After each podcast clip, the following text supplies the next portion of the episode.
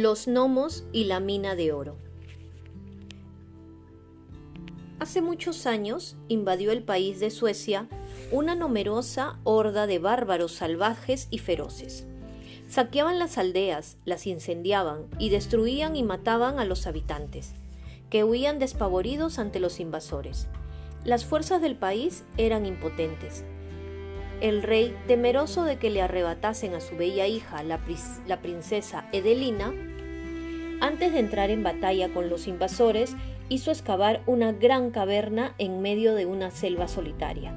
Y después de dejar allí abundante provisión de alimentos y antorchas, escondió en ella a la atemorizada princesa Edelina.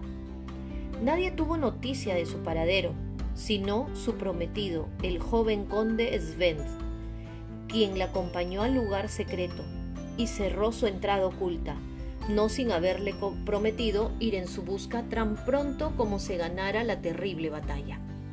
Por desgracia, sucedió lo inesperado. Se perdió el combate.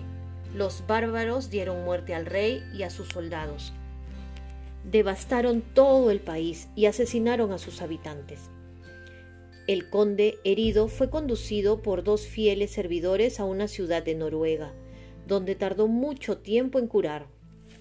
Entretanto, la princesa Edelina, viendo triste y apesadumbrada cómo la puerta de la caverna permanecía cerrada sin que nadie fuese a abrirla y que la provisión de antorchas y alimentos tocaba su fin, decidió construir con sus propias manos un camino de salida. Pero en vez de cavar en la debida dirección, lo hacía en la contraria. Y de esta suerte abrió un pasadizo que terminó en otra caverna. Encendiendo la última antorcha, entró en aquel antro, donde vio un paso estrecho que la condujo a una vasta llanura subterránea por la que corría un caudaloso río. Ardía en el fondo de la caverna un gran horno, alrededor del cual un enjambre de feos gnomos afanábanse excavando y fundiendo oro. ¡Matadla! ¡Matadla! ¡Ha descubierto nuestra mina! gritaron irritados al ver aparecer de pronto a la joven. No, dijo el rey de aquella furiosa caterva. Es mejor retenerla. Sabéis que acabamos de perder la rana traída del bosque y necesitamos otro profeta del tiempo para anunciarnos las lluvias que pueden inundar nuestra mina. Estoy seguro de que ésta lo hará. Mirad. Y tocando a Adelina con una especie de varita mágica, la convirtió en rana. Trajeron después los gnomos un vaso de cristal que llenaron de agua.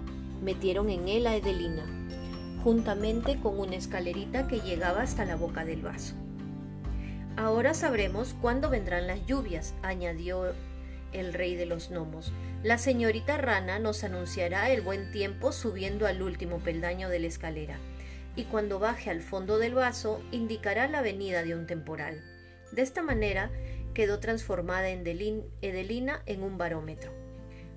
Desempeñando muy bien su oficio, sucedió, sin embargo, que una vez cuando se puso a llover a torrentes, Edelina bajó al fondo del vaso y sin saber por qué permaneció allí agazapada varios días. Al verla pensaron los gnomos que se comportaba de aquella manera por causa de la tristeza que le producía haber sido convertida de princesa en rana. Pero cuando un día de pronto la lluvia inundó la tierra y crecieron las aguas del río subterráneo hasta apagar el horno y anegar la mina, Arrepintiéronse los gnomos de no haber creído a su indicador y se dispusieron a huir de aquel lugar. No quedaba en él ni un palmo de terreno seco. Treparon por el corredor abierto por la princesa y llegaron a la caverna. Pero hallándola demasiado pequeña, abrieron un camino hacia la selva. Colocaron el vaso con Edelina dentro sobre unas angarillas y dos de ellos lo transportaron por la selva oscura. Al mismo tiempo acercábanse a la caverna el valiente conde Sven. No bien lo divisaron los gnomos, dejaron caer el vaso y escaparon en precipitada fuga. Edelina salió de su prisión y de un salto se colocó sobre un hombro de Sven. Algo extraño sucede, pensó el conde tomando la rana con cuidado. Entró a la caverna y buscó a la princesa inútilmente.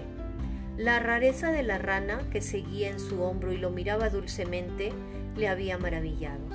En el momento de darle un beso quedó el animal convertido en la princesa Edelina. Después de haber derrotado a los bárbaros, Sven se casó con Edelina y fue rey de Suecia.